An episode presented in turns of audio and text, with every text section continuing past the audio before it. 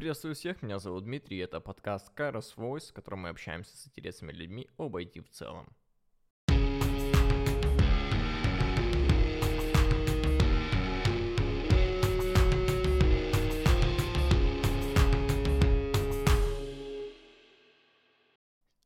Доброго времени суток, друзья! Сегодня у нас в гостях широко известный в узких кругах Сергей Казанцев. Для тех, кто не знаком с Сергеем лично, с радостью вам его представлю. На текущий момент Сергей проживает в Москве и является одним из ведущих сетевых инженеров Сбербанке. У Сергея широкий опыт в сетевых технологиях. До этого он работал в таких компаниях, как Ростелеком, Техносер, Wildberries.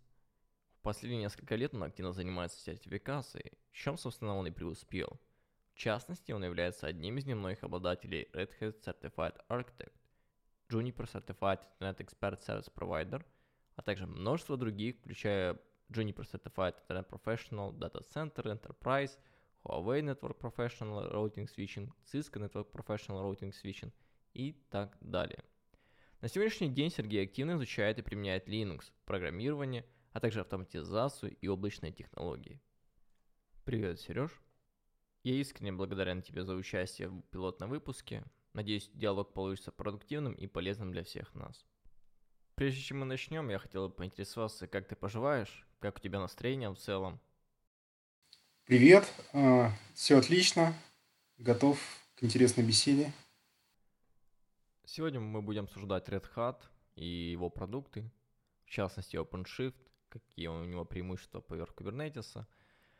Обсудим влияние IBM э, после поглощения Red Hat. Скользь пробежимся по зарплатам, налогам, также сертификации и подготовке конной.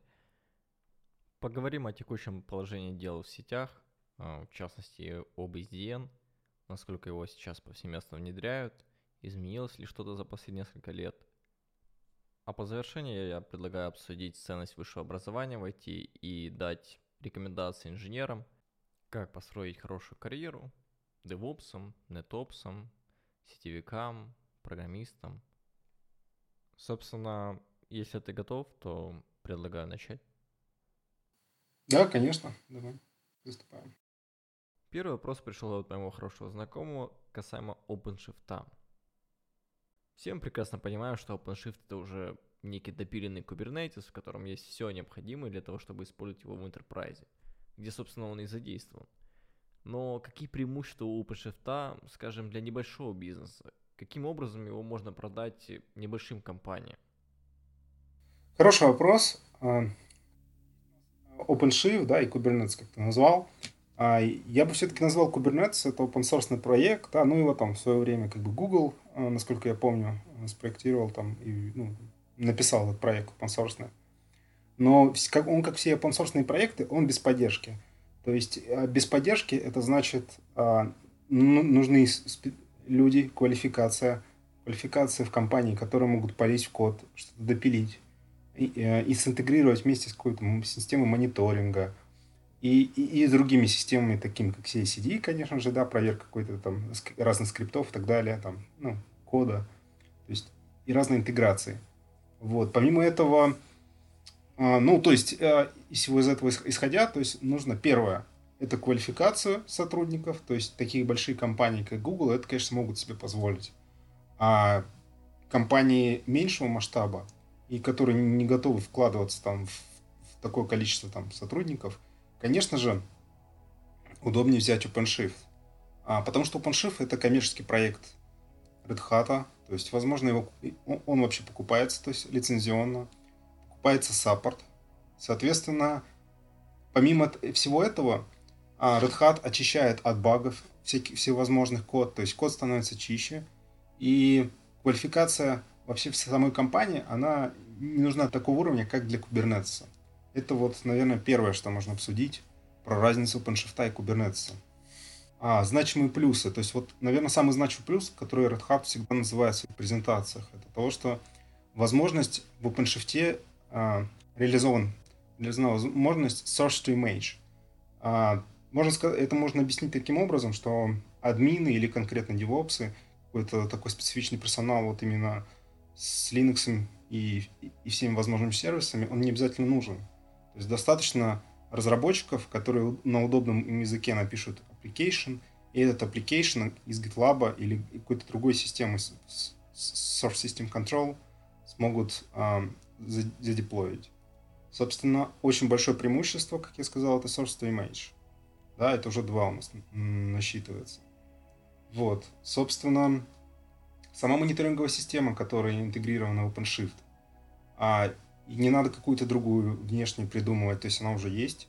Удобный веб-интерфейс, и людям, не всем, которым нужно э, обязательно CLI, скачивать какие-то клиенты, и CLI этого клиента настраивать, достаточно зайти в веб-интерфейс и что-то сделать легкие операции, посмотреть разную загрузку, там CPU, RAM и так далее какого-то сервиса.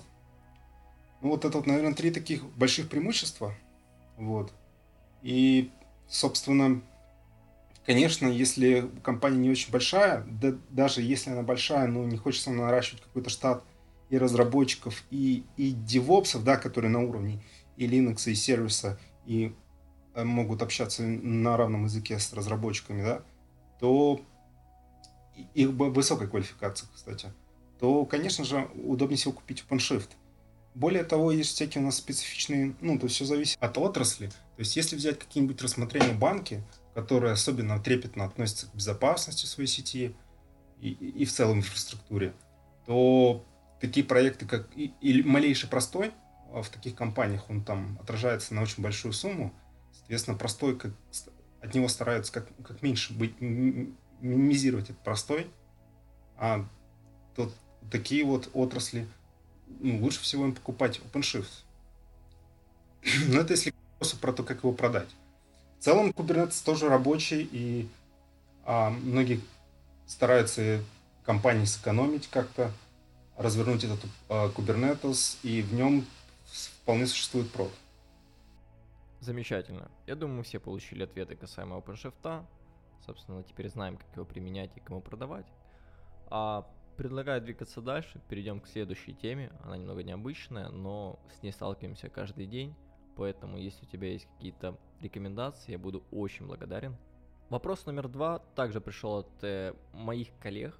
Э, как лучше общаться с support ом, э, независимо это Red Hat, AWS, Azure, Juniper, Cisco, какой угодно вендор, и решать проблемы максимально в сжатые сроки. Неоднократно были ситуации, когда я либо мои коллеги создавали ticket и его просто эскалировали десятки раз, и это затягивалось на неделю, на две, иногда даже на месяца. Э, в моем примере, чтобы ты понимал, я начал знакомство с Azure ом еще где-то в конце января, и у меня вылезла проблема, что у меня просто пропала Active Directory. Она просто пропала, и я не мог ничего создать. То есть там все ресурсы подвязаны под Active Directory. Я создал ticket, и ticket решили спустя полтора месяца. Его эскалировали много раз. А, за этот момент я успел даже получить сертификацию по Azure. Я, наверное, провел больше 10 звонков с э, техподдержкой Azure, и в итоге э, их совет был уровня «А давайте вы сделаете еще дополнительный аккаунт на случай, если проблема повторится». Как можно решать такие проблемы, скажем, за 5 часов, за 10 часов? То есть какие-то разумные рамки для того, чтобы эскалировать на э, профессионалов – а не отдавать это на аутсорс индусам, которые просто будут между собой этот тикет догонять, и в итоге ты будешь э, сидеть и ждать ответ. Ну да, хороший вопрос. А, конечно же, все-таки тут больше ответственность на самом вендоре, который продал этот саппорт. То есть это же какие-то деньги, которые клиент отдал. Вот. Кроме того, что он купил продукт, он купил еще саппорт. Соответственно, ответственность, конечно же, ложится на самом вендоре, который должен предоставить компетентную поддержку. Но, к сожалению, да, это не всегда так, потому что крупные вендора там, ну, я могу предположить, почему это так, да, то есть крупные вендора, у них э, не очень большой охват кейсов, и на каждый кейс отреагировать компетентным специалистом и э, зачастую просто нереально. И, и, и в связи с тем, что это как бы нет такого количества персонала компетентного в мире, и в то же время это трудозатратно, вот, ну, то есть трудно с, с такого количества держать специалистов, а, которых надо очень много платить. Вот. Ну и, и, конечно же, многие кейсы часто решаются очень легко. А, ну и, и всякая диагностическая информация, а, которую, ну, это если мы сейчас со стороны, из позиции вендора, а, когда клиент обращается, он может не очень быть развернутым. Проблема, немного приложенной информации. То есть, конечно же, сначала они как бы фильтруют, то есть сторона вендора сначала фильтрует вот этот вот, не привлекая сразу компетентного специалиста, сначала запрашивается максимальное количество информации, а, проверяются самые известные баги, и, и только дальше кейс отдается дальше, да, если этот человек не справил. Задержал он, передержал он его, это да, это его ответственность, это ответственность самого вендора. Да, такое бывает. Вот. Со стороны клиента, да, что сделать?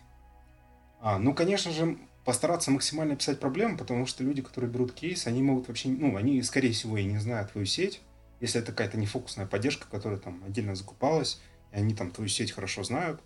А если это обычный так, который вот видит этот кейс, они точно же не знают твою сеть.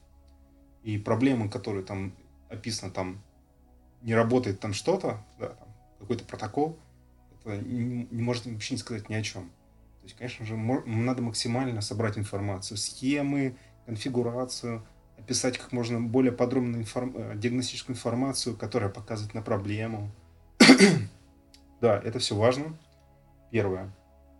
Когда информация полностью предоставлена, специалист уже на том конце должен как-то это проанализировать, быстренько пробежаться по известным багам, как я говорил ранее, да, и так далее, и так далее, там какие-то, если какой-то информации не хватает, они запросят, быстро ему предоставить. Вот, если он затягивает, и видно, что он как бы э, все, вся информация предоставлена, все хорошо расписано, такое часто бывает, а всегда можно попросить передвинуть кейс на следующий этап поддержки. А чаще всего они не могут отказать, то есть, а, или какой бы это вендор ни был, он не может инженер первой или там второй линии, там все зависит от отказать клиенту, передать э, кейс, отправить дальше. Он может предложить, что сказать, у меня есть какие-то догадки, давайте не будем дальше форвардить кейс, оставим его для решения. Вот. Но, скорее всего, он его передаст дальше. Соответственно, а, а, заказчику нужно передать больше информации, б, если он видит, то это, а, что инженер не справляется, попросить передать дальше. Когда передается на advanced какой-либо э, вендора, то, скорее всего, все-таки проблема уже будет более быстро решаться. Но, конечно, бывают какие-то исключения, когда проблемы очень сложные, и сеть или инфраструктура могут быть большими, сложные, то тут тоже как бы есть ответственность заказчика. Допустим, многие заказчики таких там ведущих компаний, они покупают и резидентных инженеров, контрактеров там, ну, Hat, там у них называется это контрактер, если Juniper Cisco, это называется резидент инженер, да. Соответственно, вендор предоставляет инженеров, которые сидят на сайте, они изучают сеть, они знают, и они могут, они, во-первых, компетентны сами по себе, довольно высокая квалификация, во-вторых, они знают сеть, в-третьих, они такое некое звено вместе со, с перестаком, то есть они могут стаком обсудить, рассказать какие-то нюансы, и этот э, э таку поможет. Вот потому что так только взял кейс, и он не видит всей инфраструктуры, и он всего не знает каких-то нюансов. Да? Третье. Есть а, для заказчиков особых, там, которые боятся простой каких-то проблем, они хотят максимально все быстро решить, и в кратчайшей стройке всегда есть какая-то фокусная поддержка, которая стоит дополнительных денег. Да, к сожалению, не все готовы вложить деньги, но тут вопрос такой, да кто, кто, кто, кто чем дорожит.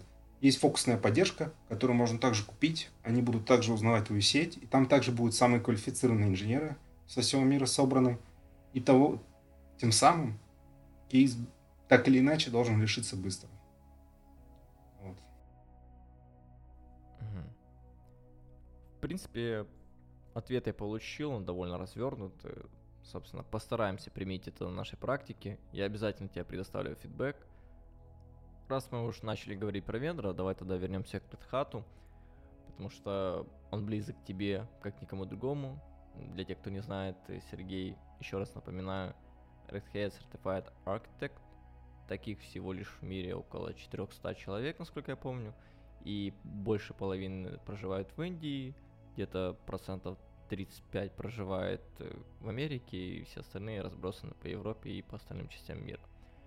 Собственно, ты стал архитектором еще до того, как IBM поглотили Red Hat. И вопрос звучит следующим образом. Red Hat тогда и Red Hat сейчас это две разные компании или нет? То есть насколько поглощение IBM повлияло на саму компанию, на культуру ее в целом? И не будет ли стагнация в ближайшем времени связана с этим поглощением? То есть не получится ли так, что IBM просто начнут э, продавать продукты Red Hat под своей упаковкой, там, используя свои системы, и на этом все. У нас просто будет стагнация в ближайшие несколько лет. Хороший вопрос. Эм, наверное, тут, конечно же, все-таки проще было бы ответить, если работать в самом э, Red Hat или IBM и видеть эту кухню изнутри. Но вот а, вывод, который я могу сделать, да, то, что я вижу. А, первый, это, это то, что я вижу, на, очень влияет на подписку. То есть после покупки IBM а, Red Hat подписка значительно изменилась. Первое, они ее взяли в оборот и ограничили. Недавно я делал а, лабораторную какую-то по, а, по OpenStack, кажется. И в какой-то главе просто не поднялась лаба, а, из-за того, что из-за нехватки памяти. Ну, это, конечно, ненормальное поведение, им надо писать, и они должны это анализировать. Но раньше вот при до покупки IBM в ресурсах никаких не было ограничений, то сейчас идет конкретная экономия всех этих ресурсов. Да, или всякие... Да. Я извиняюсь, я позволю себе перебить тебя. А для тех, кто не в курсе, Сергей сейчас говорит о Red Hat Learning Subscription — Э, эта подписка, насколько я помню, стоит около 4000 долларов э, в нашей стране.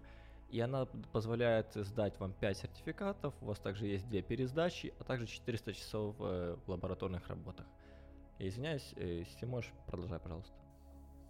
Да, конечно. Вот, собственно, всякие нюансы появились, то есть э, ограничения, точнее. Сейчас не буду оперировать цифрами, я не помню, но если у тебя Э, была воспроизведена, то есть задеплоена, все ресурсы как бы там где-то в облаке или где они там арендуют, или какой-то свой, свой цел, он да, то есть, может быть, они какого-нибудь AOS берут или еще у кого-то, может, у себя там в инфраструктуре. Но лаба задеплоилась, ты ее остановил, то есть все как бы компоненты застоплены, но, но ресурсы конкретно забронированы под эти сервисы до покупки IBM не было никаких ограничений по времени. Сейчас есть какое-то ограничение, кажется, месяц. Если ты месяц... Через месяц она обязательно освобождает ресурсы, эта лаба, и тебе надо создавать заново. Как на, на том, кто покупает э, подписку, это иногда проблематично. Если решать, допустим, Ansible Tower в подписке, то там одна глава зависит от другой. И условно, если ты дошел до седьмой главы, у тебя там как-то это затянулось на месяц, через месяц у тебя лаба обнулилась, ты заново ее деплоишь, и тебе надо снова с первой по седьмой главу прорешивать. А там иногда такие неинтересные задания, которые, ну, два раза неинтересно прорешивать, достаточно одного там кликать кнопки, и нужно это по второму разу все это делать. А, вот. Это одно, да. В-третьих, они, во-вторых, они ограничили количество аккаунтов. То есть не, буквально недавно я попробовал зайти еще с какого-то устройства своего, и было мне на, мне на почту пришло письмо, что у вас типа там уже подключено столько-то, а вот у вас попытка с такого-то аккаунта зайти, то есть больше нельзя. Вот. Ну, кое-что они все-таки попытались с подпиской а, сделать нормально. То есть у Red Hat до покупки IBM было кучу-кучу порталов. На одном портале ты покупал эту подписку, на втором ты регистрировал экзамен, ну, как бы его бронировал. На третьем сайте ты уже на этот экзамен, который забронировал, записывался там а, в учебный центр, и там, по-моему, еще четвертый где-то там еще что-то мог сделать. Теперь они как бы это идут по пути уменьшения вот этих количества порталов. То есть это да, это вот после интеграции с IBM идет улучшение. Вот. Что касаемо подписки, да, что касаемо самих продуктов, я пока не вижу каких-то больших изменений. А IBM начал продавать продукты Red Hat. Я даже видел какие-то и вакансии в IBM, что для продажи э, требуется сотрудник, там менеджер, пресейл, архитектор, то есть разного плана они набирали для продвижения продуктов Red Hat. То есть, соответственно, э, этого раньше не было. Это, это новое, да. А, чтобы они, конкретно IBM убил какие-то проекты и мешал возрождению новых, я особо этого и не вижу. Нет у меня какой-то такой информации в этом. Вот. Но тут, да, говорю, тут же опять нужно, конечно, эту тему поговорить с людьми, которые непосредственно работают в самом IBM или Red Hat, и они, наверное, обладают больше информации в этом плане. Но продукты также, более того, IBM сейчас очень много вкладывается в OpenShift, и вот этот вот ключевой стратегический проект Red Hat, стратегический проект IBM, и они довольно-таки сильно его пытаются продать. Мгм. Ну, как-то так. А, замечательно. То есть, скорее всего, мой вопрос был адресован непосредственно э, касаемо того, что не убивает ли IBM какие-то продукты Red Hat, и я получил на него ответ, потому что когда это произошло, если не ошибаюсь, в 2018 году, правильно, в ноябре это произошло, а, была паника на- Reddit, была паника на профильных ресурсах о том, что Red Hat умрет после этого. А, Я думаю, что следует все-таки поинтересоваться у других ребят, которые непосредственно сотрудничают с Red Hat, в том числе, например, с Артемием Кропачем, либо Денисом Зуевым, либо... а, Да много их в целом. А, Собственно, интересно услышать их мнение. Твою позицию я понял. Э, В принципе, можем перейти к следующему вопросу. Поскольку мы уже задели Red Hat, давай тогда по- поговорим про работу в разных странах. Можем начать с Америки, можем с Европы. Какие вообще есть перспективы, налоги, заработки, куда есть смысл ехать, где есть смысл оставаться, где есть смысл просто зарабатывать деньги. Например, я прекрасно знаю, что а, наши общие знакомые были в условных там Эмиратах для того, чтобы там заработать денег, но, естественно, никто там жить не будет.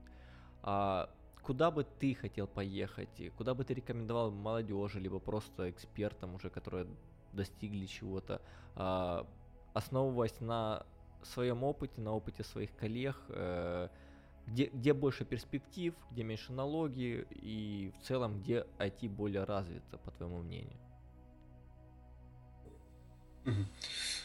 Так, а, ну интересный вопрос. Давай тогда разобьем их по странам, да, и плюс по специальностям. То есть у нас есть условно NetOps, да, ну пусть это будет сетевик, тупо, да, со знаниями, конечно, программирования и Linux и так далее, да, каких-то сервисов. А DevOps, который вот Linux плюс сервис различные плюс программирование, а, собственно, вот в, э, в разработчиков власть не будем, там все немножко по-другому. Вот, ну, собственно, можем начать с США. США, а, я довольно-таки хорошо знаю про эту страну, какие уровни зарплат. Уровни зарплат там разнятся, но э, это зависит, конечно же, в первую очередь пока что от твоей визы. То есть есть ряд рабочих виз, кстати, а, плохой тут слух прошел от Трампа, что он до конца года закрывает все рабочие визы, плюс э, получение гринки лотерею до конца года, да, ну, кроме О1 визы, да. О1 виза остается, все остальные рабочие визы пока замораживаются.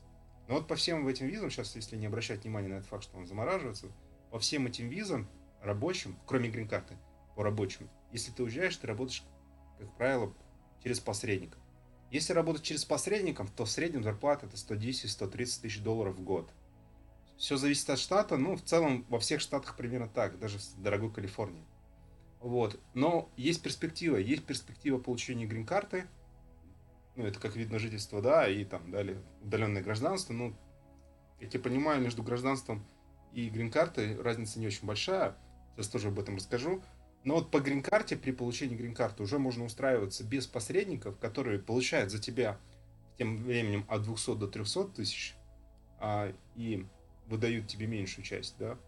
Соответственно, по грин-карте ты можешь устроиться в топовые компании, такие как Amazon, Google, напрямую, без посредников. И если рассматривать в целом США, не брать Калифорнию, да, без Калифорнии, то получается где-то до 300 тысяч.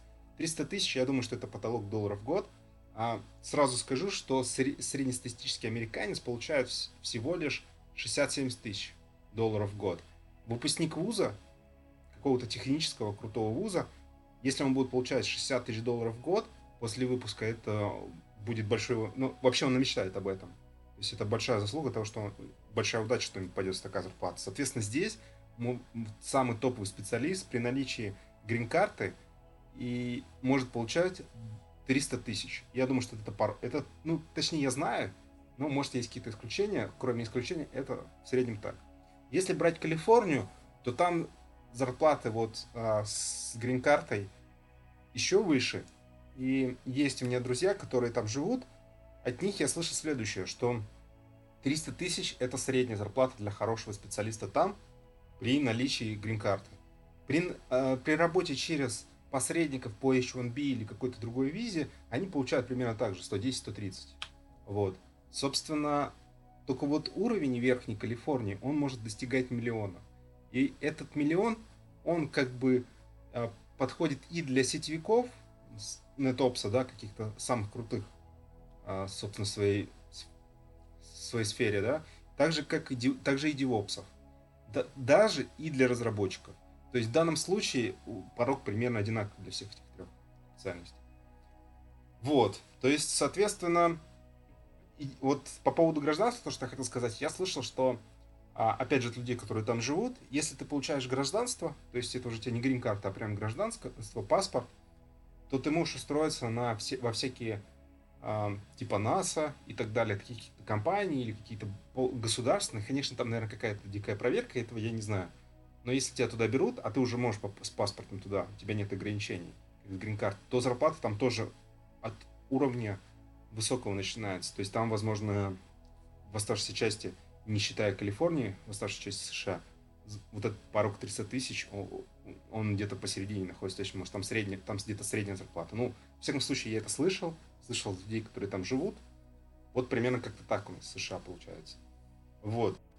Знаю про Австралию, да. А, ну, про труд... а затраты мы не будем говорить, да, США, сколько там, в каких странах тратится, просто пока про зарплаты, да, то есть там тоже как бы от региона там зависит, сколько у тебя там стоит стоимость жилья и так далее. Ну, к этому надо относительно готовиться, потому что я так могу сейчас на скидку сказать, но все-таки надо смотреть. Но любой может для интереса войти и в гугле как вбить, это довольно-таки открытая информация. Это, это легче найти, чем зарплаты. Хотя зарплаты на Глаздоре часто тоже публикуют компании. Так вот, Австралия. Про Австралию я слышал следующее – там зарплата примерно такая же, как средняя зарплата вот в США с пос... на работу с посредниками 110-130 тысяч долларов в год. А, но там, соответственно, от компаний зависит. Компании, которые берут на relocation, а, они д- дополнительные всякие плюшки тебе дают, такие как там страховка расширена на всю семью до вплоть до родов, стоматология э, расширена и так далее, там компенсация всего, что только возможно, телефонная связь, там, машины, что еще там, э, акции, вот.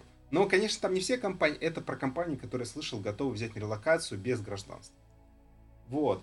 Что я слышал о Канаде? В Канаде э, есть, там вообще довольно сложная ситуация в регионах, то есть там есть основные города, города, которые как Торонто, Оттава, да, то есть большие. Про, в них ситуация примерно как в США с посредниками, да, но там поменьше работы, поменьше интересной. А вот во всей остальной Канаде а, такие как вот направления типа сетевик или там DevOps, они зачастую не нужны. Там нужен система администратор, который может настроить компы, собрать компы, настроить Linux сервер, настроить там, ну, микротик, я не уверен, что они микротики покупают, ну, возьмем, к примеру, микротик. Вот, то есть, который такой мастер на все руки. Ну, Канада отдельная, как бы, там зарплаты на самом деле в целом невелики. Не потому что она более как социальное государство. Вот. А что мы знаем дальше о Европе, да? Давай Европу рассмотрим. Европа тоже у нас разная.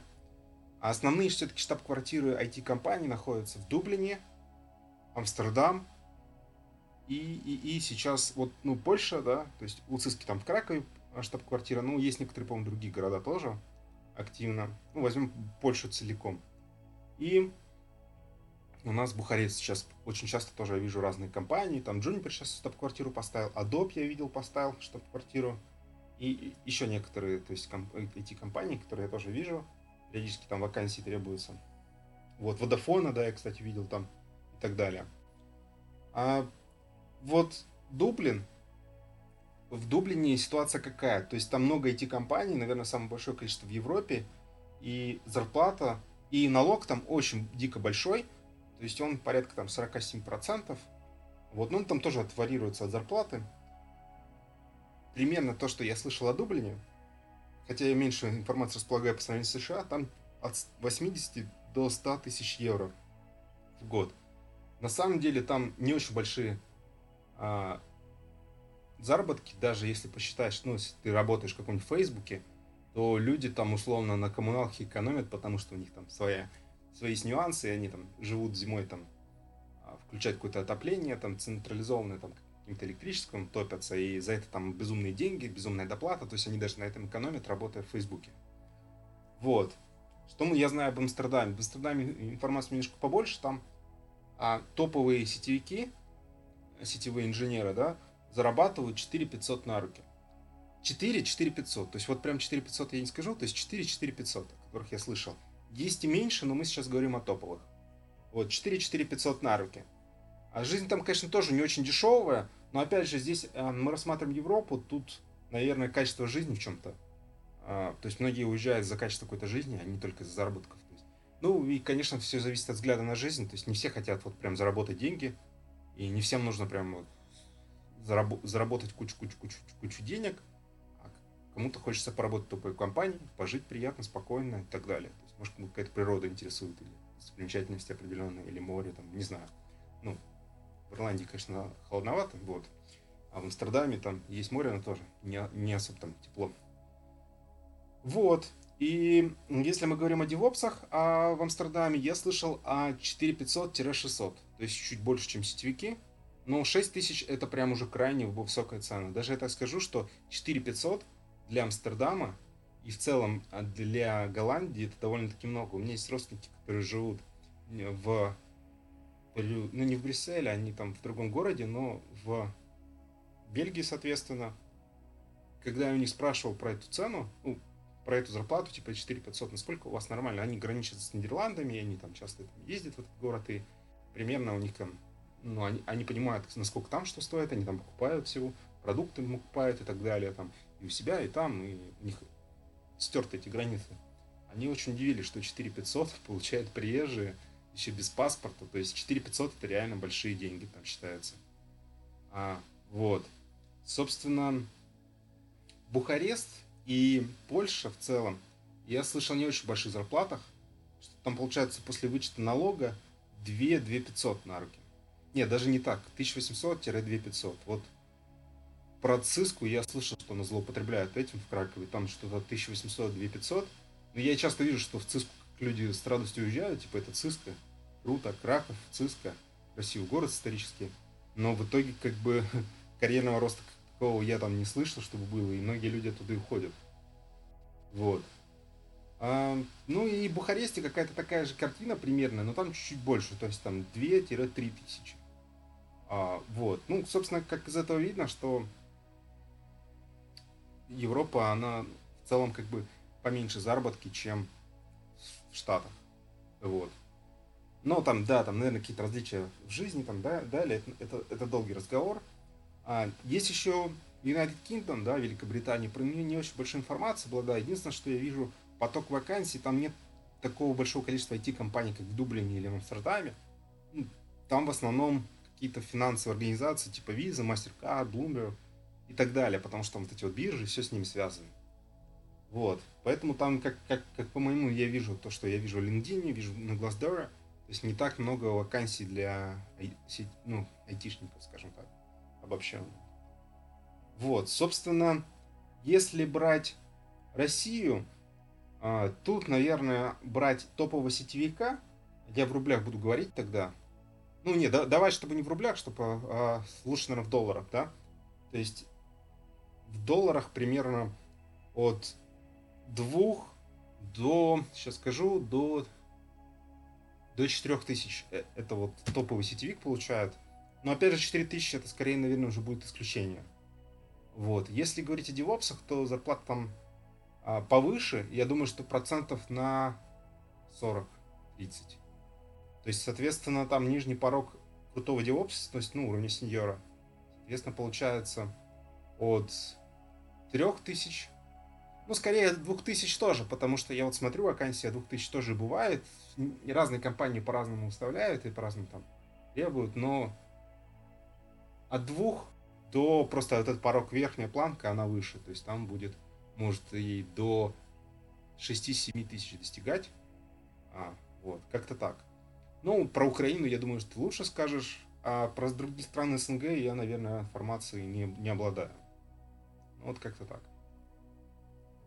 А, да, по зарплатам у нас плюс-минус то же самое, правда, в целом у нас э, обстановка экономическая получше, у нас налоги, например, поменьше, то есть большинство айтишников сидит на ФОПе третьей группы, а, это 5% от всего дохода, то есть никак не коррелирует с Европой, где там под 40 бывает, либо даже с э, Россией, где минимум 13.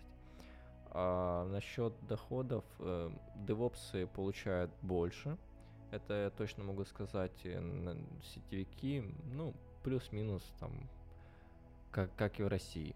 А почему DevOps получают больше? Я предполагаю, что у нас э, очень много аутсорс рынка, и мы работаем непосредственно на Америку, на Европу, и, скорее всего, зарплаты как-то пытаются приблизить э, тем, ну, естественно, то есть, так как это аутсорс, то мы немного меньше получаем. Окей, собственно, вопрос и немножко я уточню предположим, есть какой-либо DevOps, либо сетевик, ну, начнем с DevOps, который все-таки решил там получить какую-то сертификацию, тоже Red Hat э, Certified Architect, либо AWS Solution Professional, ну, неважно какую, как это ему поможет, на какой рейд он может рассчитывать в дальнейшем после получения этих сертификатов. Вот, скажем, архитектор, архитектор их всего лишь 400 человек в мире. Ты станешь там 401, например как это тебе поможет? Какие у тебя появятся предложения? Какая у тебя будет зарплата в России или, скажем, там в Украине, или в Европе, или в Штатах? Вот давай акцентировать внимание непосредственно на сертификации, как она может помочь человеку именно с доходом, э, с какими-то возможностями переезд, например, там, может быть, откроется какая-то виза или еще что-нибудь, по твоему мнению.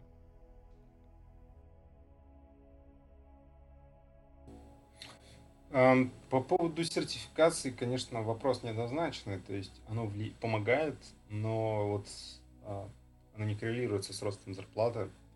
Если у тебя есть хороший опыт, хорошие знания, и ты РХЦ, то, соответственно, я думаю, ты можешь э, претендовать на высшую зарплату, которую мы обсуждали, да, то есть по разным странам. То есть ты вполне пройдешь собеседование, тебе вполне будут готовы, ну, первое, тебя пропустит HR твою анкету, второе, тебе соответственно, пройдешь собеседование, и третий будут готовы дать зарплату по выше планки, которые вот мы все обсуждали и по Европе, и по США, и так далее.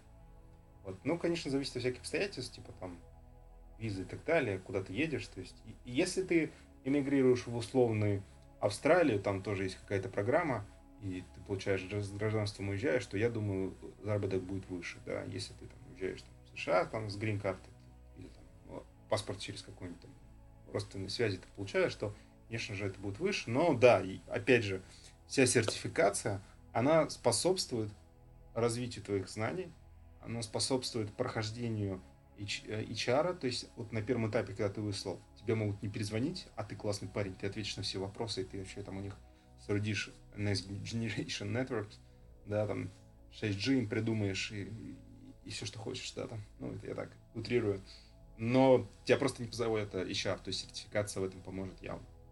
Но вот чтобы ты получил сертификацию и получал много денег, сразу же твоя зарплата где-то поднималась, ну, маловероятно, что так будет работать, хотя я не исключаю, что есть какие-то компании так, но в моем опыте такого сейчас вот прямого я не вижу. Окей, okay, тогда я уточню, исходя из своих знаний. А, насколько я знаю, у нас есть вообще знакомый Артемий, который активно хантит э, Red Hat Certified Architect в Америку. И когда человек, соответственно, переезжает туда, он может рассчитывать там на какую-то сумму, то есть которую ты назвал, там, да, даже если взять эту базовую, там около 100 тысяч или даже больше. А в России он не может получить такие деньги, я практически уверен, точно так же, как и в Украине. А можно ли расценивать вот как раз таки эту сертификацию как возможность переехать за границу и сразу бустануться по зарплате? И есть ли такое же сетевик? Я думаю, да.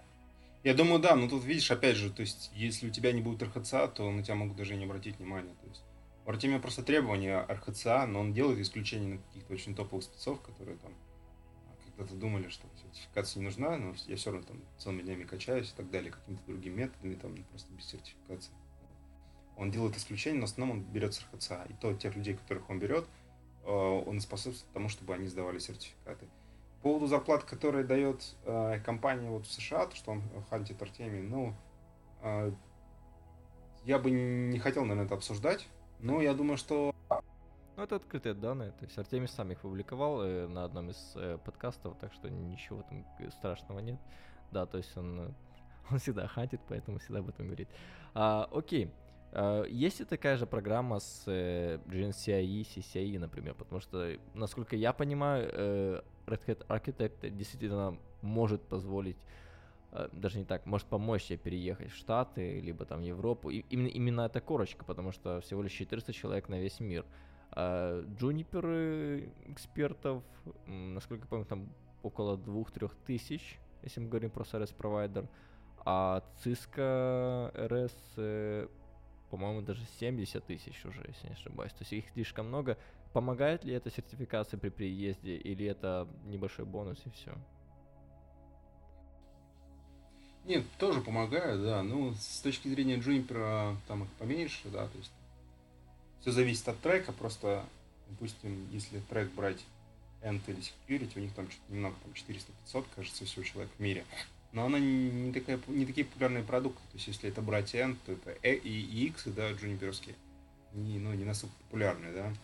DC сейчас довольно-таки много выросло. Опять же, по-моему, там около тысячи уже активных. Ну, вот продукты QFX там растут. Если сравнивать уникальность вот этих тысяч спецов и вот этой DC, то их на самом деле не так много. Если брать SP, где Juniper признанный лидер в этой области, то есть там, больших роутеров, там Core и Aggregate, там, соответственно, ой, и, спецов там около полторы тысячи, там, по 1400, что ли, активных. Вот.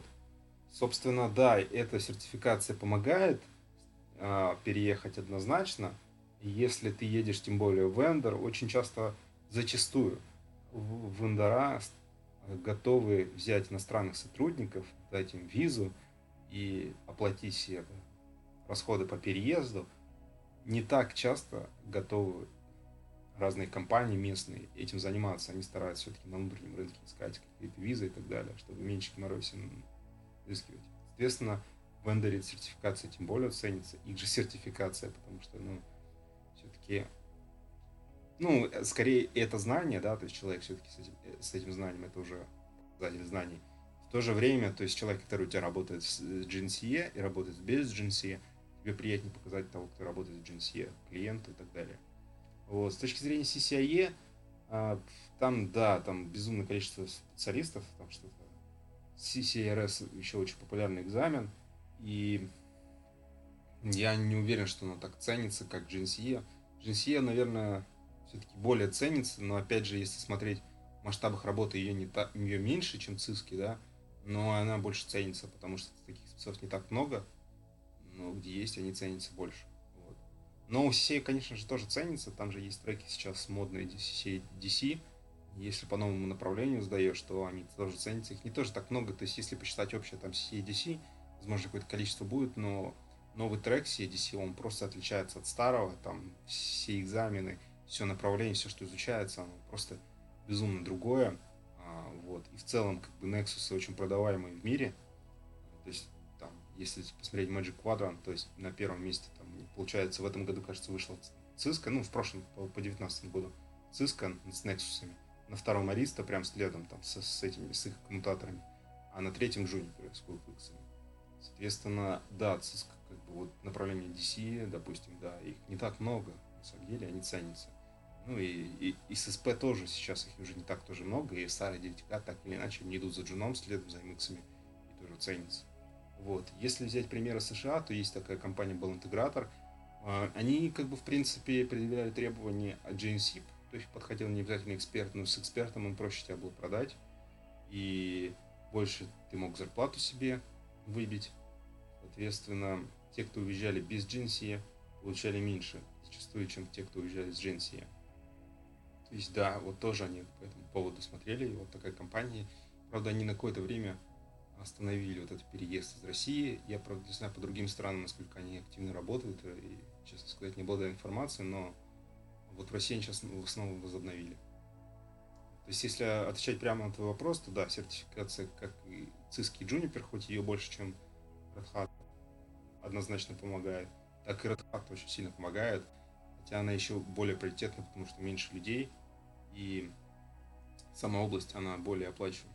То есть сама профессия, она более оплачиваемая. Ну, я думаю, что вот это вот оплачивание все зависит от, сервисов. Во-первых, ты ближе, наверное, к самому сервису, то есть ты ближе к потоку денег, это первое, ну, это, на мой взгляд, опять же, я могу здесь ошибиться. Второе, в этой сфере это безумный, короче, рост технологий, то есть они просто изменяются дико. То есть недавно там еще был OpenStay, сейчас Kuber и так далее, оно все уменьш... увеличивается, ну, то есть изменяется, изменяется, изменяется, появляются какие-то новые продукты, CEF и так далее, то есть, ну, опять же, сейчас, которые называю, они там не, в этом году появились, но идет какое-то развитие этих продуктов, так, вот, то есть там нужно постоянно что-то изучать, быть постоянно в теме, и специалистов просто катастрофически не хватает. За катастрофические нехватки, плюс это вот, наверное, поток денег, что ты как-то ближе к сервису, а, то есть ты ближе к заказчикам, потому что ты раз поставил а, какой-то сервис, то да, я думаю, да. Окей. Окей, собственно, это я хотел услышать. Э, так что, ребята, те, кто сейчас является сетевиками, лучше все-таки сдавайте GNCI и CCI.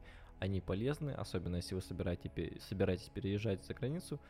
А для DevOps, если вам интересен Enterprise, в принципе, и вы готовы в нем развиваться, то Red Hat, переезжайте в Америку, на вас будет большой спрос, людей не хватает. На текущий момент, чтобы вы понимали, всего лишь 200 инженеров э, Red Hat уровня Architect находится в Индии, около 150, насколько я помню, в Америке, и там 50 э, по всей Европе, включая Россию. Ну, плюс-минус как-то так. Может быть, что-то изменилось, но не критично. Поэтому, если вы станете архитектором Red Hat, в той же Украине, например, на данный момент нет ни одного. Так что перетащить вас условно в Европу либо в Америку не составит труда. Принципе, насчет заработка я получил ответ. Э, я думаю, наши слушатели тоже. Давай перейдем к следующей теме. А, вернемся к сетевикам. Это твой профиль, ты являешься экспертом в этом, прежде всего в Juniper, а также у тебя есть широкий опыт и в Cisco, и в Huawei. Скажи, пожалуйста, поскольку мир изменился, сейчас недостаточно просто знать там базовые какие-то BGP, OSPF, RSTP и так далее, что необходимо э, знать сетевому инженеру на сегодняшний день для того, чтобы завтра спокойно быть уверенным, что он не будет уволен? какие навыки необходимо ему приобрести, от чего следует уходить. Возможно, в сетях э, все начали применять автоматизацию, либо как-то они в целом изменились за последние 5 лет, скажем.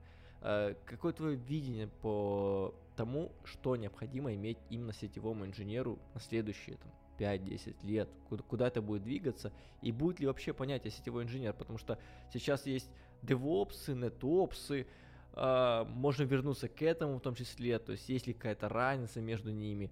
Э, как, как ты вообще видишь миграцию от сетевиков нечто другое, и есть ли в этом смысл, или, либо достаточно просто знать BGP и спокойно еще 20 лет работать, как это было ранее?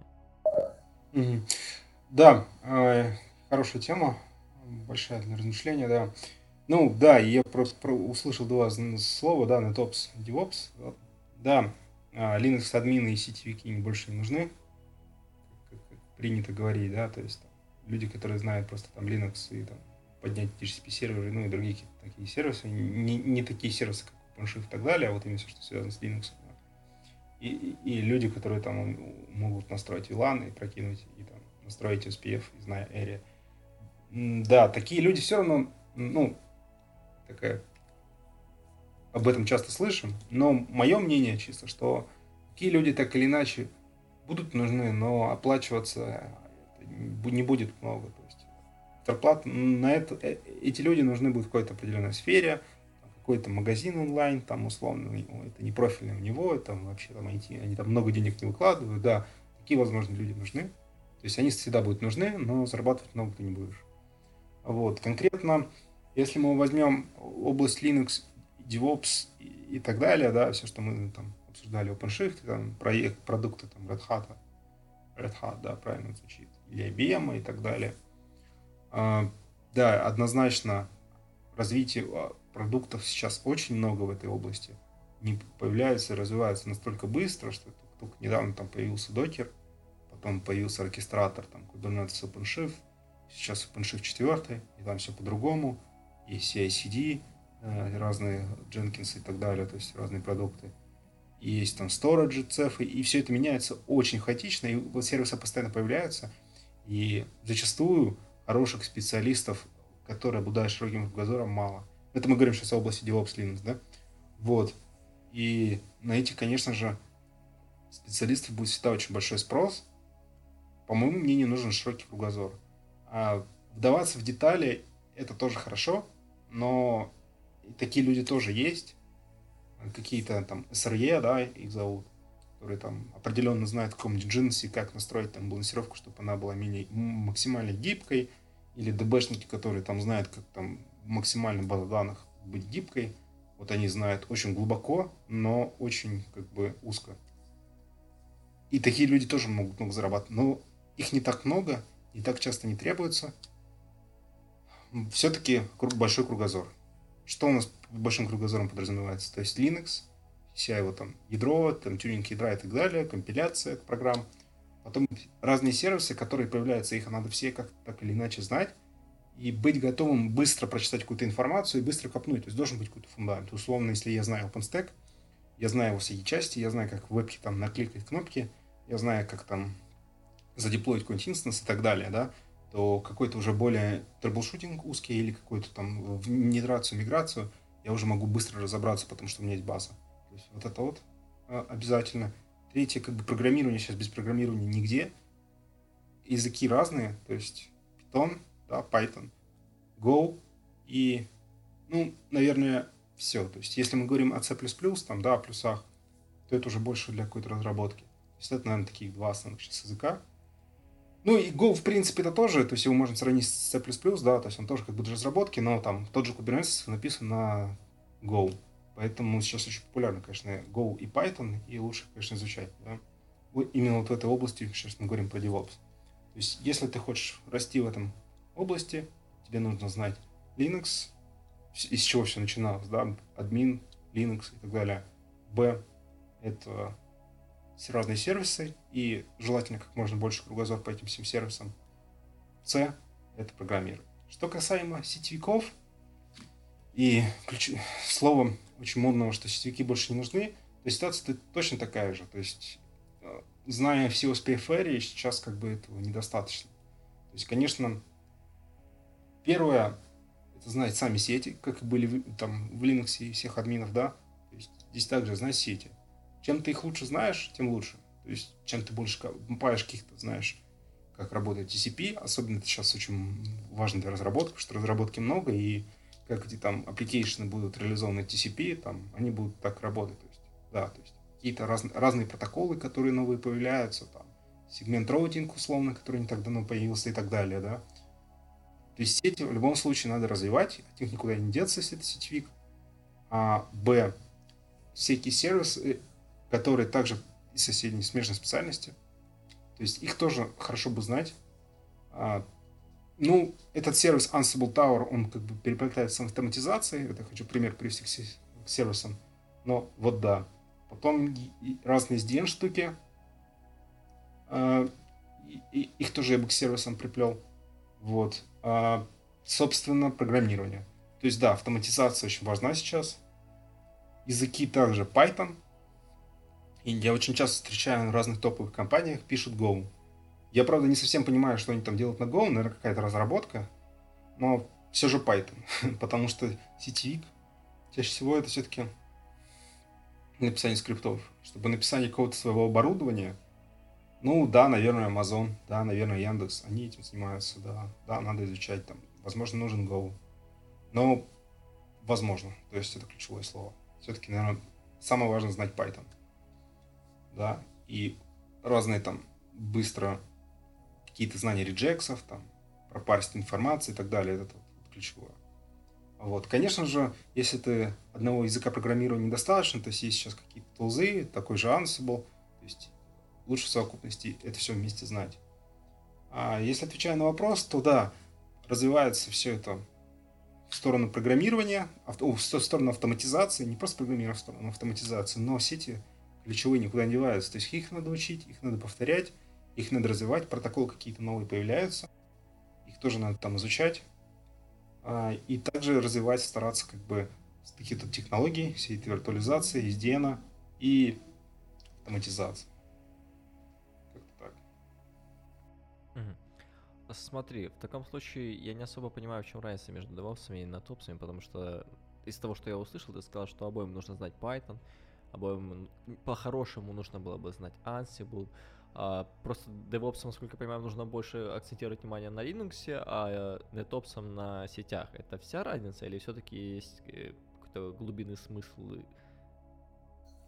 я думаю, что да, то есть разные все-таки э, части инфраструктуры, да, то есть если мы говорим о Linux вроде как сетевикам тоже, то есть определенно так как сервер там поднять, это тоже полезно, да, но а, все-таки DevOps, им надо знать Linux более больше, и это такая область инфраструктуре, где находятся какие-то сервера определенные, какие-то там лансировщики, там, как Jinx, Apache, ой, э, Jinx, Haproxy, то есть, и так далее, да, там, F5, ну, F5 уже немножко другое, какие-то программные, да, вот, то есть, вот в этой какой-то области, и там, где базы данных стоят, и, управление, и интеграция с базой данных, то есть, да, вот у, у них там своя часть. И, и есть свои сервисы, тот же OpenShift, а, CEF, Storage, да, то есть, вот эта вот часть. А сети, а сетевики, это все-таки управляют сетью. То есть, ну да, у них есть Ansible, он применяется просто по-другому, для других а, по-другому и для других нужд, но его тоже, да, нужно развивать. И зачастую, если ты знаешь, как настроить Apache, то это не, не значит, что ты знаешь, как VLAN прокинуть, хоть это очень просто. Ansible, да, это читается и очень быстро осваивается, но это все по-разному. То есть введение Ansible в сетевой среде, написание скрипта для сетевой среды и для Linux среды очень различается. Окей. В принципе, я считаю, что ответ мы получили. А, можем перейти к следующему вопросу.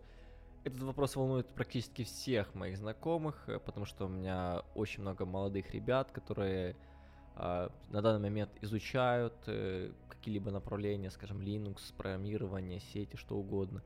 А, и они спрашивают, как лучше им э, приобрести навыки, знания – может быть, какие-то специальные вузы пойти, может, какие-то рекомендации в целом есть, как быстро изучить то, что необходимо на рынке, и не оказаться бесполезным в будущем. То есть, как можно быстро войти в IT, это смешно, я понимаю, то есть эта фраза у нас, она используется э, повсеместно, и существует множество курсов, которые предлагают войти в IT, э, там за 30 дней, за 7 дней просто дай деньги и мы тебе все сделаем. Но давай будем откровенны. Ребята хотят знать, э, как, каким образом они могут действительно получить знания, которые действительно помогут им приобрести работу и стать полезным, в том числе работодателю, и как-то дальше с этим фундаментом развиваться. Потому что, ну, мы, мы прекрасно понимаем, что за месяц невозможно подготовить программиста, за месяц невозможно подготовить сетевика, либо там девопса.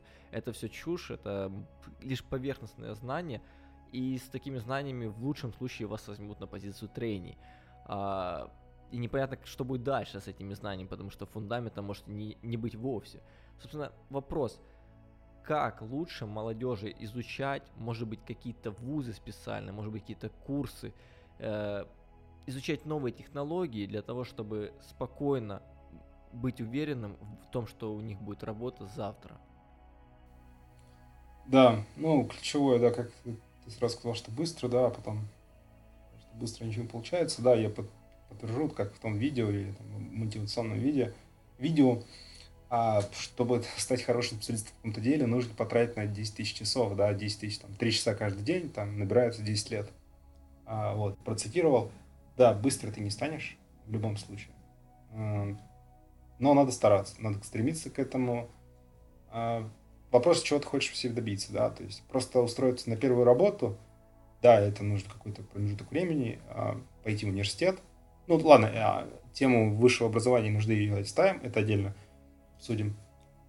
Да, нужно как бы условно учиться, нужно условно прикладывать много усилий, стараться куда-то устроиться, первую свою работу показать, что ты замотивирован и готов делать все, что всю грязную работу, главное, возьмите меня, вот, ну, показать свою мотивацию, то есть а, зачастую работодатели, когда будут первые, они стараются выбрать тех, кто больше всего мотивирован. Есть, да, они там не боятся запачкаться, но они готовы выполнять работу, и, и таким образом у них самая главная цель как бы больше получить знаний.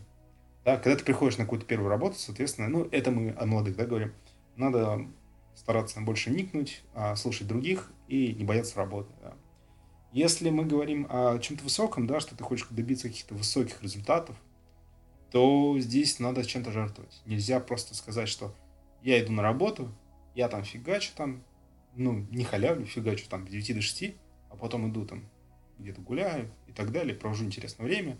И так 5 дней в неделю, в выходные я еду, отдыхаю, я не думаю ни о чем, и потом иду и на работу фигачу. Это так не получится. Если ты хочешь каких-то высоких результатов, то нужно э, заниматься и учить что-то, и практиковаться, и после работы, и выходные. То есть нужно жертвовать этими выходными. Я зачастую стараюсь, очень зачастую очень часто жертвую какими-то выходными, праздниками. То есть, условно, там, я, я вижу, что мои друзья там куда-то едут, отдыхают, там, и что-то еще. Я в это время там могу сидеть и что-то учить, заниматься. И да, да, это сложно, помогает, наверное, какие-то планы, мечты и так далее, да, как мы с тобой обсудили. да, то есть из известной книги, что у самурая нет цели, есть только путь. Ну да, цель надо вставить, конечно же, и с целями проще, то есть надо добиваться и ставить их, добиваться, и это будет проще. То есть когда у тебя есть конкретная цель, ты можешь жертвовать и так далее. То есть у меня есть примеры, когда я ехал в отпуск условный, и я из этого отпуска там, ну вот, такой пример приведу, что там были Мальдивы, и я там выделял какое-то количество времени обязательно обучению. То есть я учил там Red Hat, готовился к какому-то экзамену, у меня там жутко подвисал интернет на этих островах, но я все равно там делал, учил, что-то даже какие-то команды писал на бумажке, потому что он жутко подвисал интернет, это было очень сложно, написал на бумажке, но это уже техника, как это делать, но я жертвовал каким-то временем, так или иначе. И если ты хочешь добиться высоких результатов, этим надо жертвовать. Вот. Что касаемо, как вообще начинать свою, а, вообще войти войти в IT, да, звучит забавно, а, начать в этой области, как говорится. Конечно, мне, мое мнение все-таки, оно консервативное, нужно идти в ВУЗ. Насколько бы образование не было отставшее, насколько там преподаватели были далеки от реальности, то есть а, очень маленькая часть их представляет реальность каких-то новых технологий, но все-таки тебя там учат. А, тебя учат усваивать информацию очень быстро. Тебя учат пользоваться литературой. Б. С. Тебе какие-то фундаменты дают знаний, которые даже сейчас будут не актуальны, но это фундамент. И для понимания всего. Да. Д. Ты заводишь какие-то социальные связи, ты умеешь, учишься как бы контактировать в коллективе. И это та же самая работа, то есть все так же будет. Та же работа в команде, также какие-то отношения и так далее. Все это нужно. То есть, да, я бы посоветовал все-таки с профильного вуза и этим заниматься. То есть и, идти с него. То есть и далее уже, соответственно, искать работу.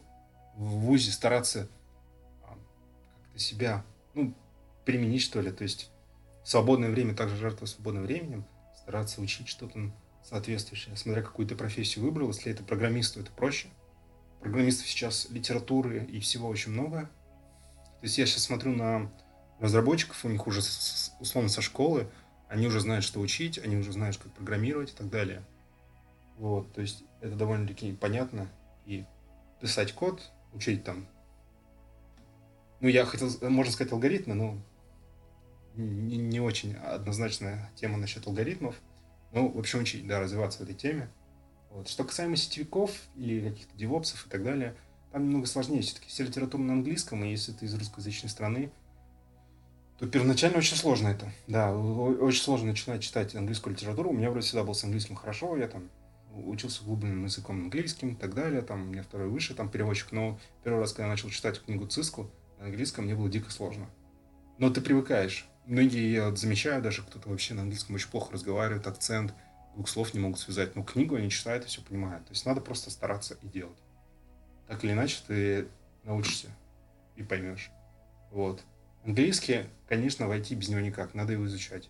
С английским проще, есть очень много курсов, есть очень много всяких занятий, и зачастую даже есть очень много бесплатных.